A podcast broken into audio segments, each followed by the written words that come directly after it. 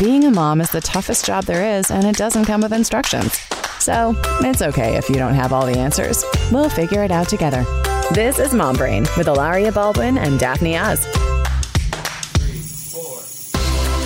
Hey guys, welcome back to Mom Brain. I'm Daphne. And I'm Hilaria. And today we are joined by Dr. Kate Biberdorf. She's also known as Kate the Chemist by her fans, legions of them who love to watch her, as she said, wear designer heels and blow shit up. um, yeah, I just, I'm all about people making science super fun. I have children who are obsessed with science, and she is also the author of a couple books all about amazing science experiments you can do with kids. Um, and she also has a new one that we're going to have a little sneak peek of here on the episode of experiments you can do with kids to get them excited about chemistry that they can actually eat that is mm. coming mm. soon, which I'm pumped about. Listen to this because you, we, I know we're all running out of quarantine activities. And this is like, I feel like this shouldn't just be called Kate the Chemist, the big book of experiments should be Kate the Chemist, the big books of this is what we're going to be doing for the rest of a quarantine activities. Yeah. How about that? It doesn't have quite have the same ring to it though. Mm, a little, little mm. harder off the tongue. little, little, yeah. little, little, little long. But anyway, listen up. You and your kids are going to have so much fun with all of her ideas. Mom brain.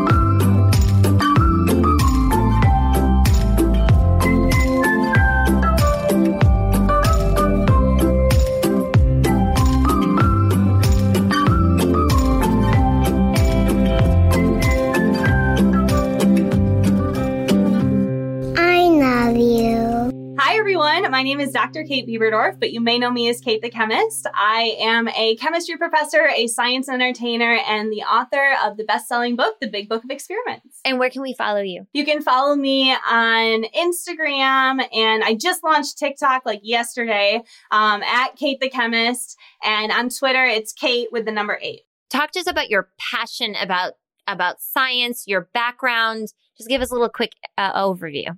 Yeah, I'm from Michigan originally, so my O's come out when I get really excited. But I've been in Texas for the last 12 years, so I have this kind of odd y'all. accent. You yeah, it's, y'all. It's, y'all. I'll say it; it'll come out. Um, but I, so I live in Texas now. I am a chemistry professor of instruction here, so I teach general chemistry at the University of Texas, Hook'em Horns, um, for about a thousand students every semester. So I had 900 students this semester um, wow. which was it was different. It was so different because it was on webcam, and so I'm trying to teach thermodynamics and quantum mechanics through a webcam and at 8 a.m. Like it's just a big ask for these students. Um, but that's kind of my day job. And at night or in, just for fun, I have this kind of character, Kate the chemist, and I go around the US and I blow stuff up for kids and try to get them excited about science and have them fall in love with chemistry specifically. And I just have a lot of fun with it. And I've written several children's books for it. And I just, I'm, I'm really loving it. The pandemic's put a kind of a crunch in that because we can't travel right. and I'm missing blowing things up. I'm really missing that. well, you can still blow things up and record it, and then you know, I mean, join the and join, become huge on YouTube. It's yeah, like become you know a, a thing. Star. Yes and no, but because in Texas, uh, fireworks are illegal. So oh, even uh, though I have a ah. pyrotechnic license, like you have to be really careful about the laws. So I can like do certain explosions as long as they're not fireworks. But my neighbors don't know the difference. So they're calling, they're calling, calling the cops all the time. They're, like, they're like, oh, ah, like, that's her. Another explosion. Boom. There's our, there's our pyro next door. I do feel like Texas would be a place I would think I could go and have fun fun with pyro. Like that would that's strange to me that that it's that it's outlawed. I'm in, I'm in, Austin and so I'm in the city and that's, that's part of yeah. it. For sure. If I drove a little bit out into the yeah, into the woods a bit in some open area. I have to say when I was growing up, like I definitely grew up pretty nerdy. I really liked science. I think I was lucky to have a couple teachers early on who made me feel like I was good at it and um, got me excited about the things I didn't understand and were really good at communicating that to me.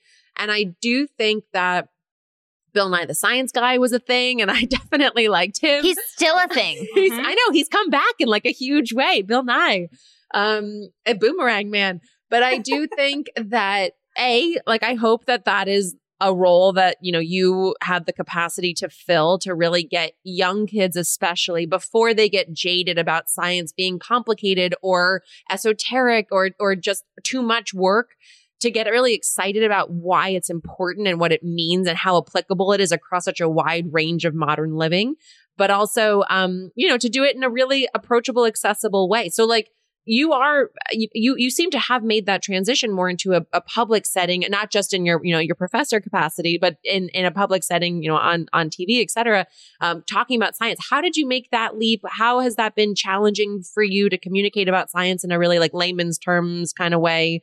What have been what's been your takeaway from that experience Oh man, great question. Well, I was very fortunate. So my I, my very first year teaching here at at the university, one of my colleagues reached out to me because right away I was already known for the girl in designer heels who likes to blow stuff up. Like that word gets out. um, and so one of Low my key. colleagues, yeah, right. Like I mean, it's just kind of a little strange, but which I don't think there's anything wrong with that. I'm just putting that out there. Like that's who I am, and that's that's okay. Um, but anyway, so he reached out to me and he was like, "Hey, I'm going to be on We Are Austin, which is like our local, you know, our local show." And he said he was promoting the science lecture and he was wondering if I could do an experiment to make it jazzy, make it more exciting and get people to come out there. And so I went with him. I helped him do the experiment. I wasn't even mic'd up. Like I just kind of handed him stuff. And at the end of the experiment, the manager for CBS Austin came out and asked if we could do more experiments for Halloween and Thanksgiving. And I Fun. just launched myself at that opportunity. I literally pushed him out of the way. He's like a 10 year old professor and I pushed him out of the way because I just like, I felt that I knew this was something I could do.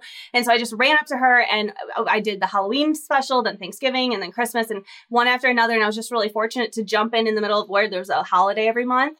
And so for four years, I was on local TV just practicing my craft and working on science communication. Because unlike in my college classes, like the students have to be there, they have to listen to me for 75 minutes. But if I'm on local news, y'all know if I'm boring, you're going to change the channel immediately. And so I had to figure out how to keep someone who might not be a scientist, who might just be like at the dentist's office keep them engaged. And I'm very fortunate that the the We Are Austin crew let me come back year after year.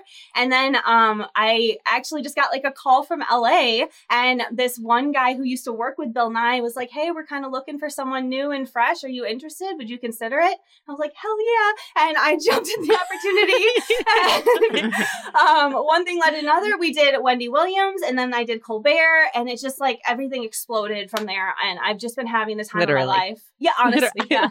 So as as a parent, my five year old, my son is literally obsessed with like I, I think it's how he deals with fear around these things. Like he learned about volcanoes and then to deal with fear of the idea that a volcano would explode somewhere near him, he started to learn everything he could about like how volcanoes function. And then, uh, you know, that, that happened with space and it's happened with magma and it's happened with like all kinds of things because he has a brain that like immediately extrapolates to all the ways these the like if this happens in this isolated circumstance well here's all the way it happens in every other circumstance. So um which is uh, uh, thrilling and wild at the same time. But he he saw this video where um people put alka-seltzer tablets in a so you put you combine uh like you know vegetable oil and red food dye and water, and then you drop an Alka Seltzer t- tablet, and it creates what is essentially a lava lamp in a very mm-hmm. you know minimal setting.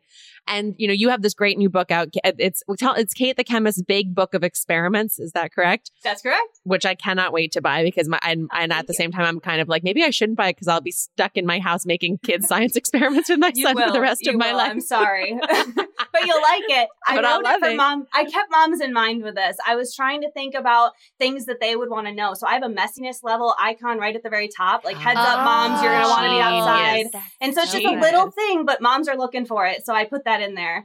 Um, and then there's other things like I do an experiment with sand, and I almost ruined my garbage disposal because I was stupidly just washing it. So I put up like a heads up, don't put your sand on your garbage disposal. So things like that. I was thinking about the moms while putting it together. But I'll be honest, I have been building this book for years because moms reach out to me and they're like, "Hey, I've got my kids at home. What am I gonna do with them? Like, I want to keep the fun, the learning over the you know, it's usually over the holiday break, but now unfortunately we've all been at home moms and teachers for last six months, right? Right. So th- it was kind of serendipitous that this that the book was published right around that time, right in May, and then all these experiments and all these kids are able to go out and do these experiments, including the lava lamp. I have that in there. Um, oh, do you? I love, yeah, I love that experiment. It's so much fun. So heads up, I can tell you how to make that even more fun. So uh, this is a messy one, so go outside, but you can open a highlighter and take the inside of the highlighter part, squeeze that ink into your lava lamp instead of food coloring. Don't use food coloring. And then take like a little black light or a little UV lamp, which you can get off anywhere of like a craft store or anything, like get it prime delivered,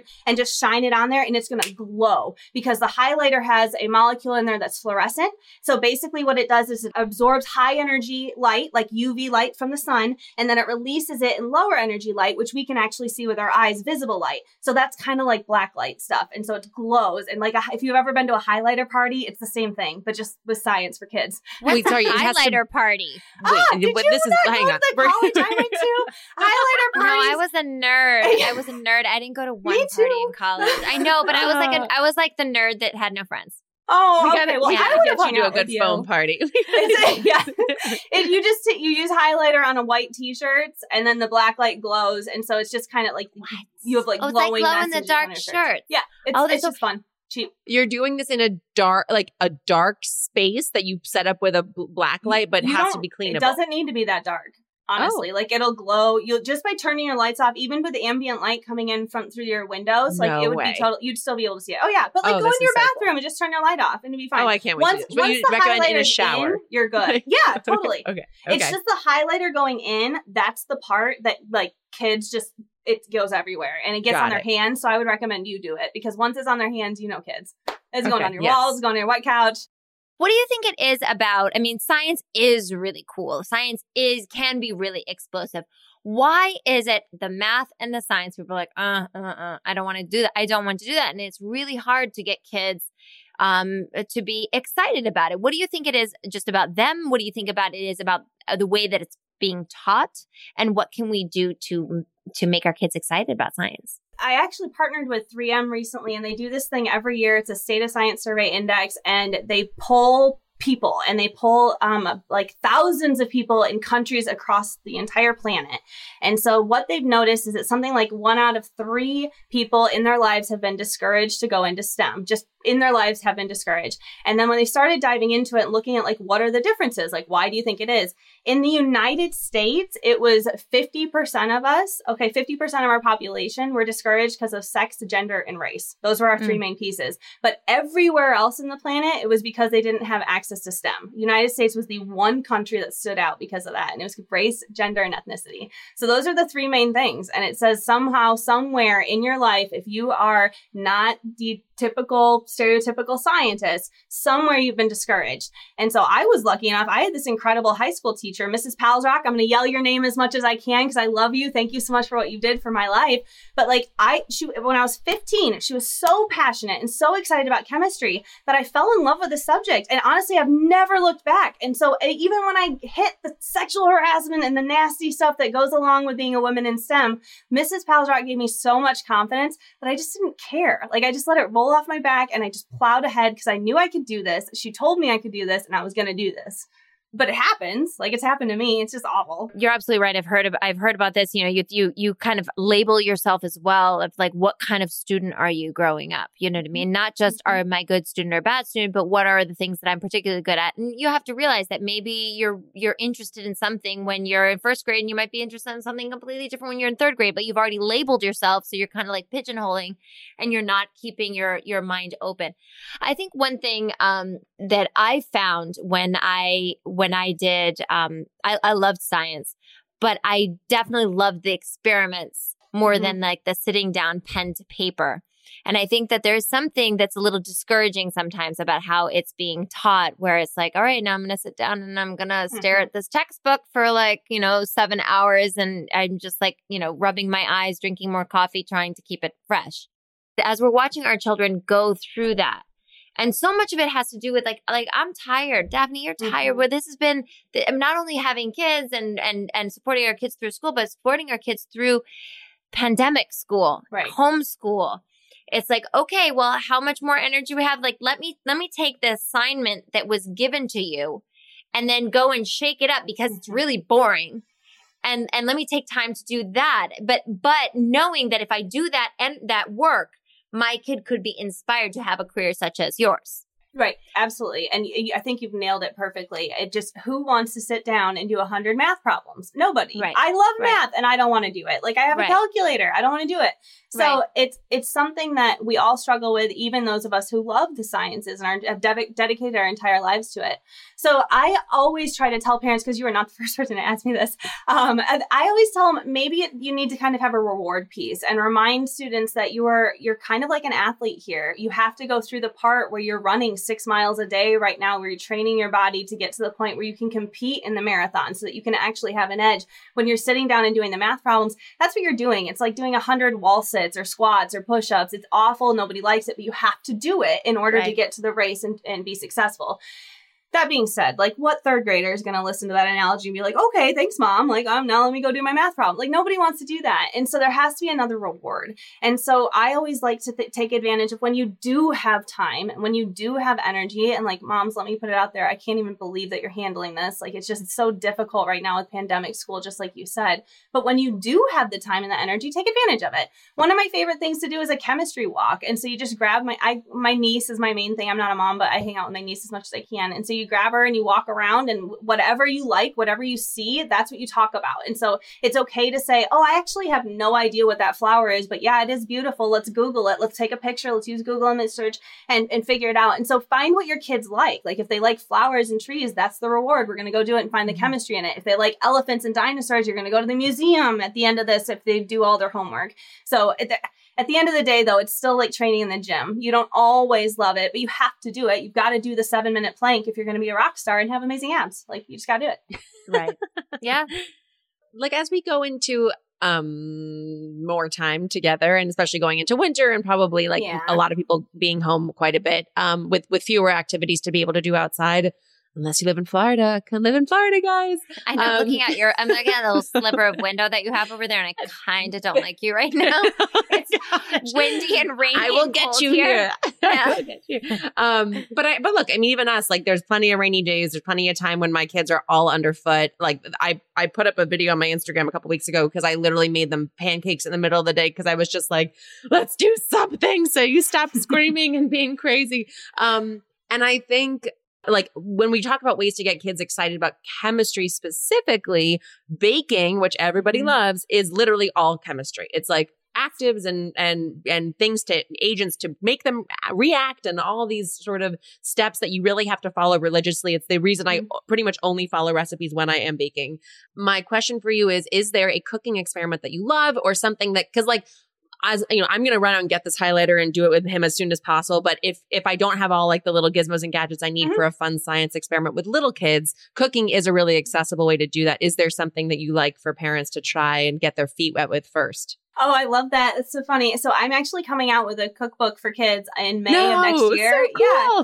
so the first the first book I have is 25 experiments for kids and it's all using stuff that you're going to find in your craft drawer or your pantry but the one issue with it is you can't eat it like everything is just like don't eat it don't put it in your mouth and so I wanted to come up with a second one and so this this is the, the follow up and it's 25 experiments you can do in your kitchen and they're all edible and Wow. so yes I have a ton of ideas for you So cool. um, but ask your kids what their what their question is. Like, what do you what are you curious about? Is it why we use baking powder instead of baking soda? Then do an experiment. Make two batches of chocolate chip cookies or whatever cookie that you guys love, and then use baking soda for one, use baking powder for another. Or maybe your thing is pasta. You like Italian pasta, and so okay, use really good double zero flour versus all purpose flour versus whole wheat flour, and you're going to see totally different noodles. And then, of course, for fun, add food coloring. Your whole wheat is like hot pink, and then you have blue. Like, make it fun for kids. You could even do something simple with tomato sauce, like use canned tomatoes versus fresh tomatoes, and then have a blind taste test with dad and grandma, whoever else is around,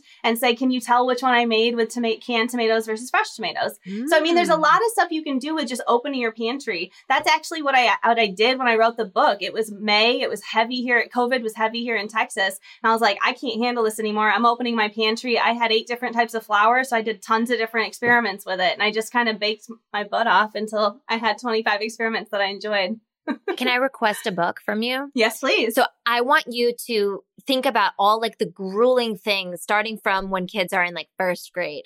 but like the grueling topics that nobody wants to do. And the big question is like, why do I have to learn this? Mm. Do you know what I mean? Because they usually make you do the planks and everything, the basics before you get to do the really fun stuff. Yeah. And like switch it around. And like then when when the kid asks the parent, why do I have to do this? We can be like, well, interesting you would ask. Here is the experiment that if you learn all to do this, Huh. this is what you get to do. This is the reward. Because that's what I find, you know, uh, as as we're getting into it although I mean my my kids are still pretty young so they're very um excited and they're doing fun things where like they sing songs and do coloring and stuff like that. But, you know, as they get older, it it it does get to be a thing of like but but why do I have to do the 100 math problems? Okay, great. Right. You tell me if I do the 100 math problems then one day maybe you know, talking to kids who can't actually think that much in the future because they are not, as scientists know, they're not wired to be able to do Mhm. that. But then they, you have to sit down and try to focus. And then we're like, well, one day you might get rewarded if you decide to do this. And they're like, yeah, I prefer not to. I love that idea. You could kind of work through the grades, like you'd learn this in, you know, maybe Mhm. elementary school. This is what you'll build on in middle school, high school, and kind of just build on that. That's a beautiful thing, and just scaffolding. I mean, that's how pedagogy is built for all for all uh, curriculum and in college, and I'm sure high school and everything too. So I love that idea. Hmm. Okay, I call it. If anybody's listening, this is my idea, mine. You know, I was watching a, an interview that uh, Neil deGrasse Tyson did with his mom the other day. I don't know if you guys have seen what he, Fun. he No, I missed it. and it was very interesting and i want you to to answer this question for us Mhm. is he was asking her what she thought made him the scientist that he is what did she do in her parenting that made him the scientist that he is and i'd love you like pretend i'm your parent right now and you're and you're telling me like these were some really like what Mhm. would they think that they did that allowed you to be so creative you know aside from your teacher who sounds to be very formative Mhm. but but your parents like when you were really little were you encouraged to be curious were you just a curious rebel a, a little bit of both. Um, they would count the number of questions I would ask. We would go visit this one friend a lot of times. So they would count the number of questions I'd ask in that certain distance. So I'd always ask questions. I always annoyed them, but they encouraged it. They never shut me down. So I have always said thank you for not kicking me out of the car because I think it just drove them crazy. But I know for one thing, when you said this, this popped right into my mind. When we were younger, my mom cleared this one bathroom out. So it was like a kid safe bathroom. And we had this huge green bowl. And she let us put anything in that bathroom in there. So it was like bubble bath and soaps and shampoos and conditioner and ba- bath bombs and stuff like that that kids like, right? Just like bubbles. Um, and we were able to play scientist and just explore. And I know one time we got into trouble because we got into the Vicks vapor rub and put it all over our Oh, bodies. Because I mean, we were exploring, right? Like, what, you know, this is so cool. What's happening here?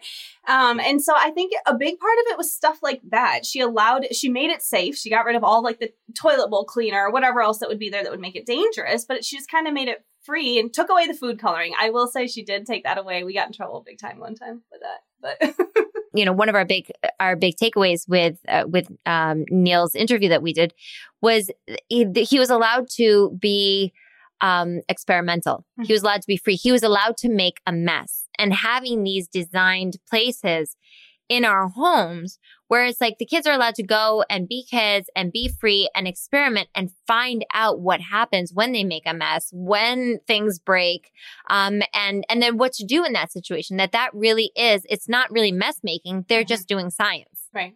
Right. They're exploring. You have a question. Like if a kid is dumping two things together, it's because they genuinely want to know what happens when they mix the two things together.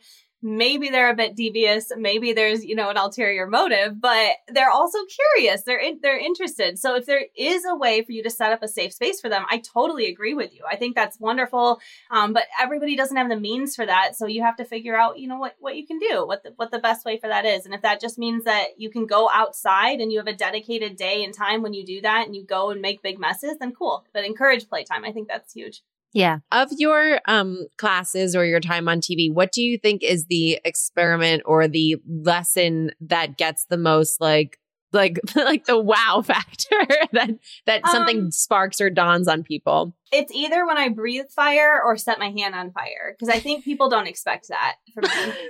Wait, tell, wait, wait. Tell tell both. Tell both. Explain both. Well, breathing fire is actually really, really easy. It's very simple, very easy. Just pin your hair back because I have set my hair on fire before doing it. But you put cornstarch in your mouth and then you take a deep breath and you blow it over a tiny little like blowtorch, like a little propane torch that you might have in your garage. Um, and you just breathe it over there and just shoot the cornstarch out and you breathe fire. Like if you go to my website, katethechemist.com, you the first shot you see is me breathing fire. Um, and it's, it's really easy. I don't recommend for anybody to do it at home because I'm sure my lawyer is like screaming right now. Don't do this at home. Don't do this at home. Um, but if you want to practice it, start with flour, um, old flour first, then go to fresh flour, then go to cornstarch. And you always want to have water immediately afterwards to rinse your mouth out. Um, I'm a Diet Coke girl and I did that one of the times and it, because of the carbonation, it shot the cornstarch out of my mouth. It looked like I had rabies. And I was doing this at a, at a stage, like I was on stage doing this. It Oh shot out and I had to like stop for a second. It was for elementary kids, so they won't even remember, or they probably would remember that. But Yeah, Anyway. I- yeah, like, so that's that's probably one of them. Um, and I can teach anything with that. You can teach stoichiometry, thermodynamics. You can teach combustion reactions. You can teach heat, work. Like there's just a number of different topics. It just depends on like. Usually I pull that trick out for this is a boring topic. I know you are bored today, so I'm going to breathe fire in the middle of this to kind of catch your attention and let's let's kind of bring the energy back up. So stuff like that. It's just fun. I obviously went right to your website to see that, and it's a really cool picture. You guys should definitely hit katethechemist.com. but it reminded me of something else I wanted, another experiment that I had seen on TikTok where like, or I don't know, somewhere I'd seen it, and it was uh, a guy who like made exploding foam, like like Oh, 30 foot high. Yeah. exploding ho- foam. Um, see, even TikTok knows that I care only about kids' science experiments. um, but and then it was like it was I looked like toothpaste, but like exploding. I can't Yeah. even describe thirty feet in the air, high exploding toothpaste, and you have the what looks like a giant flubber on this site too. So what is that thing? it's called it's called elephant's toothpaste is what Yes. it's called um and so it's supposed to be so big and so foamy that an elephant could brush his teeth with it obviously you never would because you use hydrogen peroxide and potassium iodide um like like you all have in your kitchen. Um, so, so the hydrogen peroxide is really concentrated. I actually have to order it from a special med supply company um, to get it high enough. So you need about 35%. Usually at home, you have three or 6% hydrogen Oh, wow. peroxide. So I use 35%. And then the second piece is you need a wide container at the bottom and then it needs to be thin at the top. So if you notice that when people do it, there's always some kind of funnel because you want to have the reaction happen, let it mix for just a second, then it builds up the pressure as the hydrogen peroxide decomposes and it releases oxygen gas. But the main ingredient that you need is tons and tons of dish soap. And you need lots of dish soap and not any of that natural, clean dish soap. You want the dirty dish soap with lots of surfactant in there because you want bubbles, bubbles, bubbles. And so I used Dawn dish soap. Um, and then that's the best one because it just like bubbles like crazy. And so the oxygen shoots out the top and then the, it's trapped in the bubbles. And so what they did, that big, I know exactly the video ta- you're talking about. It shot everywhere, went everywhere. It went all the way up on their house. And then for me, I'm so anxious because that is so like combustible. And so when it was happening, I was like, oh my God, like, oh my God. Oh. And then nothing ended up being, it ended up being completely fine because it's just oxygen. But if if something were to happen, you could technically have a fire if there's anything combustible nearby and there happened to Oh be a spark. Wow. So like it ended up being totally 100% fine and he did it in the most safe way possible. But the whole time I was just like, Well, okay, well, what about Mentos? I've been hearing my daughter really, really, really wants to do stuff with Mentos, and she's like begging me to buy her Mentos to do science experiments Mm-hmm. with, but I'm afraid because I'm like afraid of the explosions, or is it completely safe? Well, it depends. So Mentos and Diet Coke is the classic one. So Yes. fun. Um, the best thing to do for that is build a little like tunnel. So use toothpicks at the bottom, make a little X, and then a little tunnel with paper, just tape it up, and then drop all your Mentos on top of there. So you have them stacked. And then you basically just pull the toothpick out from the bottom, and all the Mentos will drop directly in the Diet Coke, and then it shoots straight up. So if you have an open place, what's going to happen? The Mentos drops in and it's a nucleation site. And so it attracts all the carbon dioxide in the soda. Um, and then that because it attracts so quickly, the pressure builds up, the molecules slam into each other. Instead of just staying here, they kind of just slam and then go up. And that's why they shoot out the top. So are they dangerous? Not really. Not, but not I mean, really. but if they put Mentos and Diet Coke and then try to steal it, what's going to happen is they're going to, as it explodes out, it's going to go all over them as they're trying to steal it. So they'll learn from that experiment if you're don't cool do that. it. Does it have to be Diet Coke or can it be regular Coke? You can use regular Coke. The reason people use Diet Coke is because of the sugar. There's no sugar in it, and so it's less of a mess to clean up. It's a sticky factor, but the Oh. tech, the science is the same. I feel like I would do this outside anyway. Yeah, yeah, yeah, yeah, yeah, yeah. Highly recommend it outside. as much as I love the idea of having that messy place, I feel like this one might be just like a little bit too. And is it Mentos gum? No, the candy, not the gum, the, candy, the actual Mentos. candy. Because okay. it's a porous outside. So if you do it with your kids and you want to have the teachable moment, look at it. Like get really close and you're going to see these little holes. And those mm. little holes are perfect nucleation sites. Then the carbon dioxide is just like, oh my God, I need, I need to sit there. It's like that's what right. it's trying to do is sit there. Can you break down STEM for us? What exactly? Yes. So I was as I was looking at schools, the, the word STEM gets thrown out a lot, Everywhere. and I, I think I understand it, but I feel like I want to pretend that I understand it more than I actually do. sure, STEM is just an acronym we use to group a certain breed of nerds together, and so STEM is science, technology, engineering, and mathematics. So basically, if anything, chemistry, biophysics, that's science. Tech is a lot of times your people. I kind of group tech with engineering, to be honest. Like I put that all together. You're building people. Um, mm-hmm. Engineering is often with a bunch of different tools, and they have different categories. So you know, electrical, mechanical, oil, petroleum, whatever. Um, and then math mathematics. Like you need all of that. You need to build something, you need the science basic, and then you need the math to hold it concrete. And so all three of them build off on top of each other. The new fad or the new thing is STEAM. So you throw an A in there, and that's for art. art. And it, yeah, exactly. And it's just to recommend you and to remind you that even as scientists, we have to be creative. Like all of my science experiments, when I'm trying to figure out how to make a pumpkin vomit, I had to be creative. I had to figure out what to do, how to make that work. And so it's just a reminder that even though we're like rigid in our ways, and a lot of times we see things in black and white, we are still creative and we have to use our creative side. And it's just a way to kind of bring everyone together, be more inclusive, because that's kind of what we need right now. How do you get inspiration for all these fun experiments and things to try and, and ways to get your students and your viewers excited about STEAM?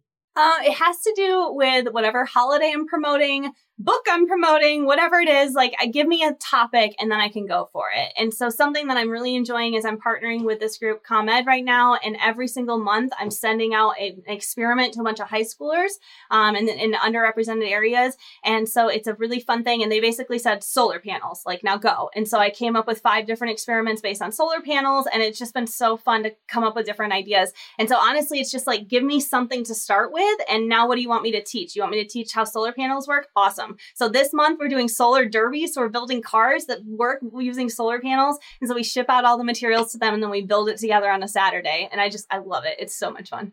Oh, that's so cool. I do think, I mean, you said, you know, you joked before that you're, you know, you like your designer heels and blow shit up, but it's, but it's, maybe you didn't say that. Maybe I made that up. You said designer heels and blow things up. No, I'm fine with that. um, we we we actually just spoke with a scientist who was saying, you know, it can be hard for scientists to speak to lay people in a way that's like in the language of lay people as opposed to scientist to scientist, which is a totally different communication system. And and sometimes I think maybe that's because there aren't that many women in in certainly in advanced sciences. And I wonder um you know, just because women are, you know, notoriously excellent communicators. but I, but I do think, you know, I do think that there are some barriers to entry. Certainly. I mean, I, I toyed with going into medicine for a long time and I, um, there were real considerations I had to make in terms of like the family life I wanted to have in my mind at that time and what I thought was compatible or not compatible with that uh, agenda. And, um, and certainly just like the length of time that it takes and the, and the um you know the hours you have to put in and all the and just you know there there are barriers to entry everywhere but uh, but sciences seems to be a place where you are probably you know among only a few other women if you know if any other women at all when you're at you know advanced uh, conferences and things of that nature so mm-hmm. talk a little bit about how you think maybe that the tides are shifting there if they are uh you know how we're getting more women into i think the addition of A obviously helps with with Steam, but I think mm-hmm. technology mm-hmm. definitely helps um, make it a little bit more uh, like the hard science is a little more flexible, maybe is a way to talk about it. Um, but I'd love to hear if you see any any changes happening with um, women being a part of the field in in larger numbers. So the the bad news is no. Um, we anecdotally often feel like it, we are seeing an upswing and we're seeing more women in science. Um, but based on the data and these surveys that just came out in the past year, it appears that we're actually seeing a downward swing. And sometimes mm. women are stepping down for a number of different reasons, right? It could be mom, it could just be they don't want to be in a lab with corrosive chemicals all day, every day, right? And they don't think that's safe for their body to be breathing that in. Um, and, and a lot of it, like you said, they're communicators. Women are communicators often. Um, and when you're in a lab for 12 hours a day for six days a week in grad school and you're just stuck talking to introverts, sometimes that's miserable and they have no peace of mind and like quality of life. And so they quit. Um, and so that happens over and over again. And it's frustrating for me because I want to grab every single woman that goes into grad school and be like, you are finishing with me. Let's go. Here we go. We're doing this together. like, don't like, don't let me fail. I'm not going to let you fail. Um, I had like a tiny little pack of girls when I went to grad school. Every Thursday we had girls lunch. We met every single week for five wow. years and we had lunch and it was just so empowering. And I think back on that now, how lucky I was and fortunate I was to have girlfriends from different labs and we were able to just stay friends and meet every week week, but not everybody has that. And so when we're seeing, like, when we look at the numbers and we dive down into it, it often has to do with your support system. Do you have people who support you? And usually it, the women who are supported succeed, the women who don't have a solid support system do not. And that's typically, honestly, that's, you know, it's a little bit hand wavy there, but that's, that's what we see. And so what I want to do with my teeny tiny platform that I've been given is find a way to make it easier on the next generation of girls. So how can I remove just one barrier? And if that means that I'm just setting up an organization at the University of Texas where I try to get my girls together, then that's what I do. So we have this group called BWIC. Um, it's called Bold Women of Chemistry um, outside, but we're badass women of chemistry. That's what we say inside.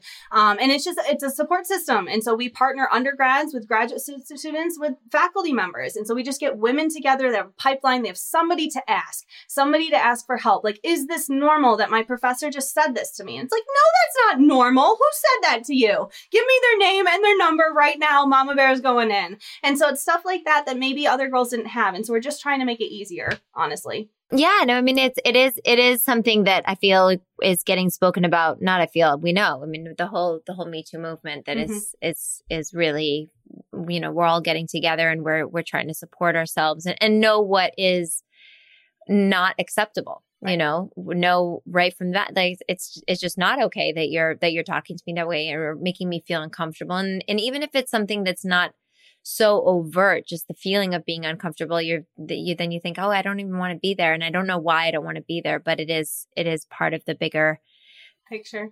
The bigger mm-hmm. picture. Thank you.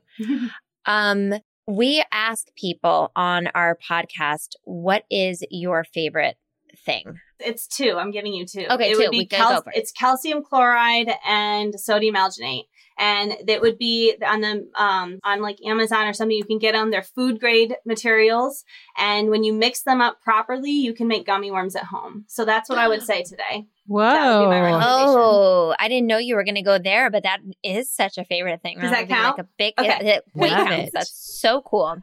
Thank you so much for your time. I appreciate it. Thank you very much. Anytime when um, modern women talk about science, it just feels very empowering. So you just made my week. So thank you very much. I appreciate it, y'all. Have a Thank one. you so much. Stay safe. Yay! That is just like so up my alley. So much fun. I could have just prodded her for cool ideas nonstop. And I love it is so contagious to have a professor, a teacher, an advisor, a mentor, whomever in your life who's as passionate about their field as Kate clearly is. I mean, listening to her talk about like oxygen getting trapped in like degrading hydrogen peroxide. She's like so excited about it. So it's so cool though, because that is I don't know. That's like at the essence of really amazing contributions to our body of knowledge and of getting to do something with your life that you love. Like you know she mm-hmm. gets up every day and it's not work. It's it's fun for it's her. It's passion. It's it's her it's her passion. And we want our children to be taught exactly. by people who are passionate about. I used to say that in college whenever I had my um my I mean I took lots and lots of courses, so I had a ton of electives uh, by the end. And I just like went and I took the most random courses and I just wanted to know was the professor passionate about what she or he was teaching? And you can tell that Kate has a lot of passion for what she does and i'm really excited for my kids to um to be able to try her stuff out. Definitely. And now it's time for our favorite things. Now it's time for our favorite things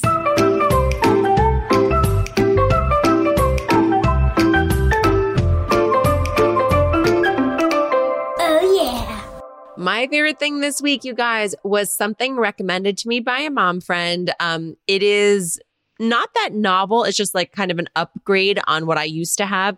My kids love water bottles. I feel like it's, you know, it's something that they are really particular about and they want their own and they want their special color and they want blah, blah, blah, like all these different things. And somehow, even though they insist on having their own and their own color and their own this, that, the other, they're always fighting with each other, wanting the one the other one has. And it's, it is, it is like laws of entropy. I cannot explain.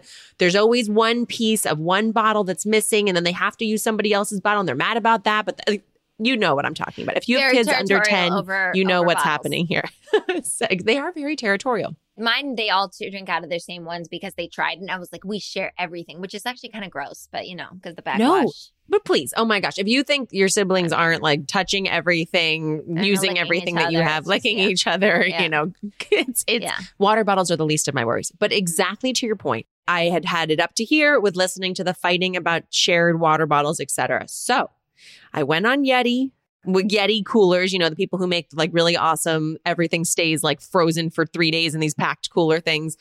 People, and I bought the kids personalized Yeti kids thermoses, all the same color, but they do have their names on them So they can learn to spell. so they can learn. But I did two things. I put their full name and then I also put their nickname in parentheses Oh, or in, um, in, in quotations so that at school too, they can, you know, have their nickname on there as well. They can learn to spell both exactly right, but they're all the same color. They only have the exact same like lids and everything that matches. And I am I'm going to put all the rest of ours in a box and keep them in storage, but these are the only four I'm going to keep in my space because something else I found is that the more the more pieces we have, the more cluttered it gets, the more chaotic it feels, the more difficult it is to keep track of everything.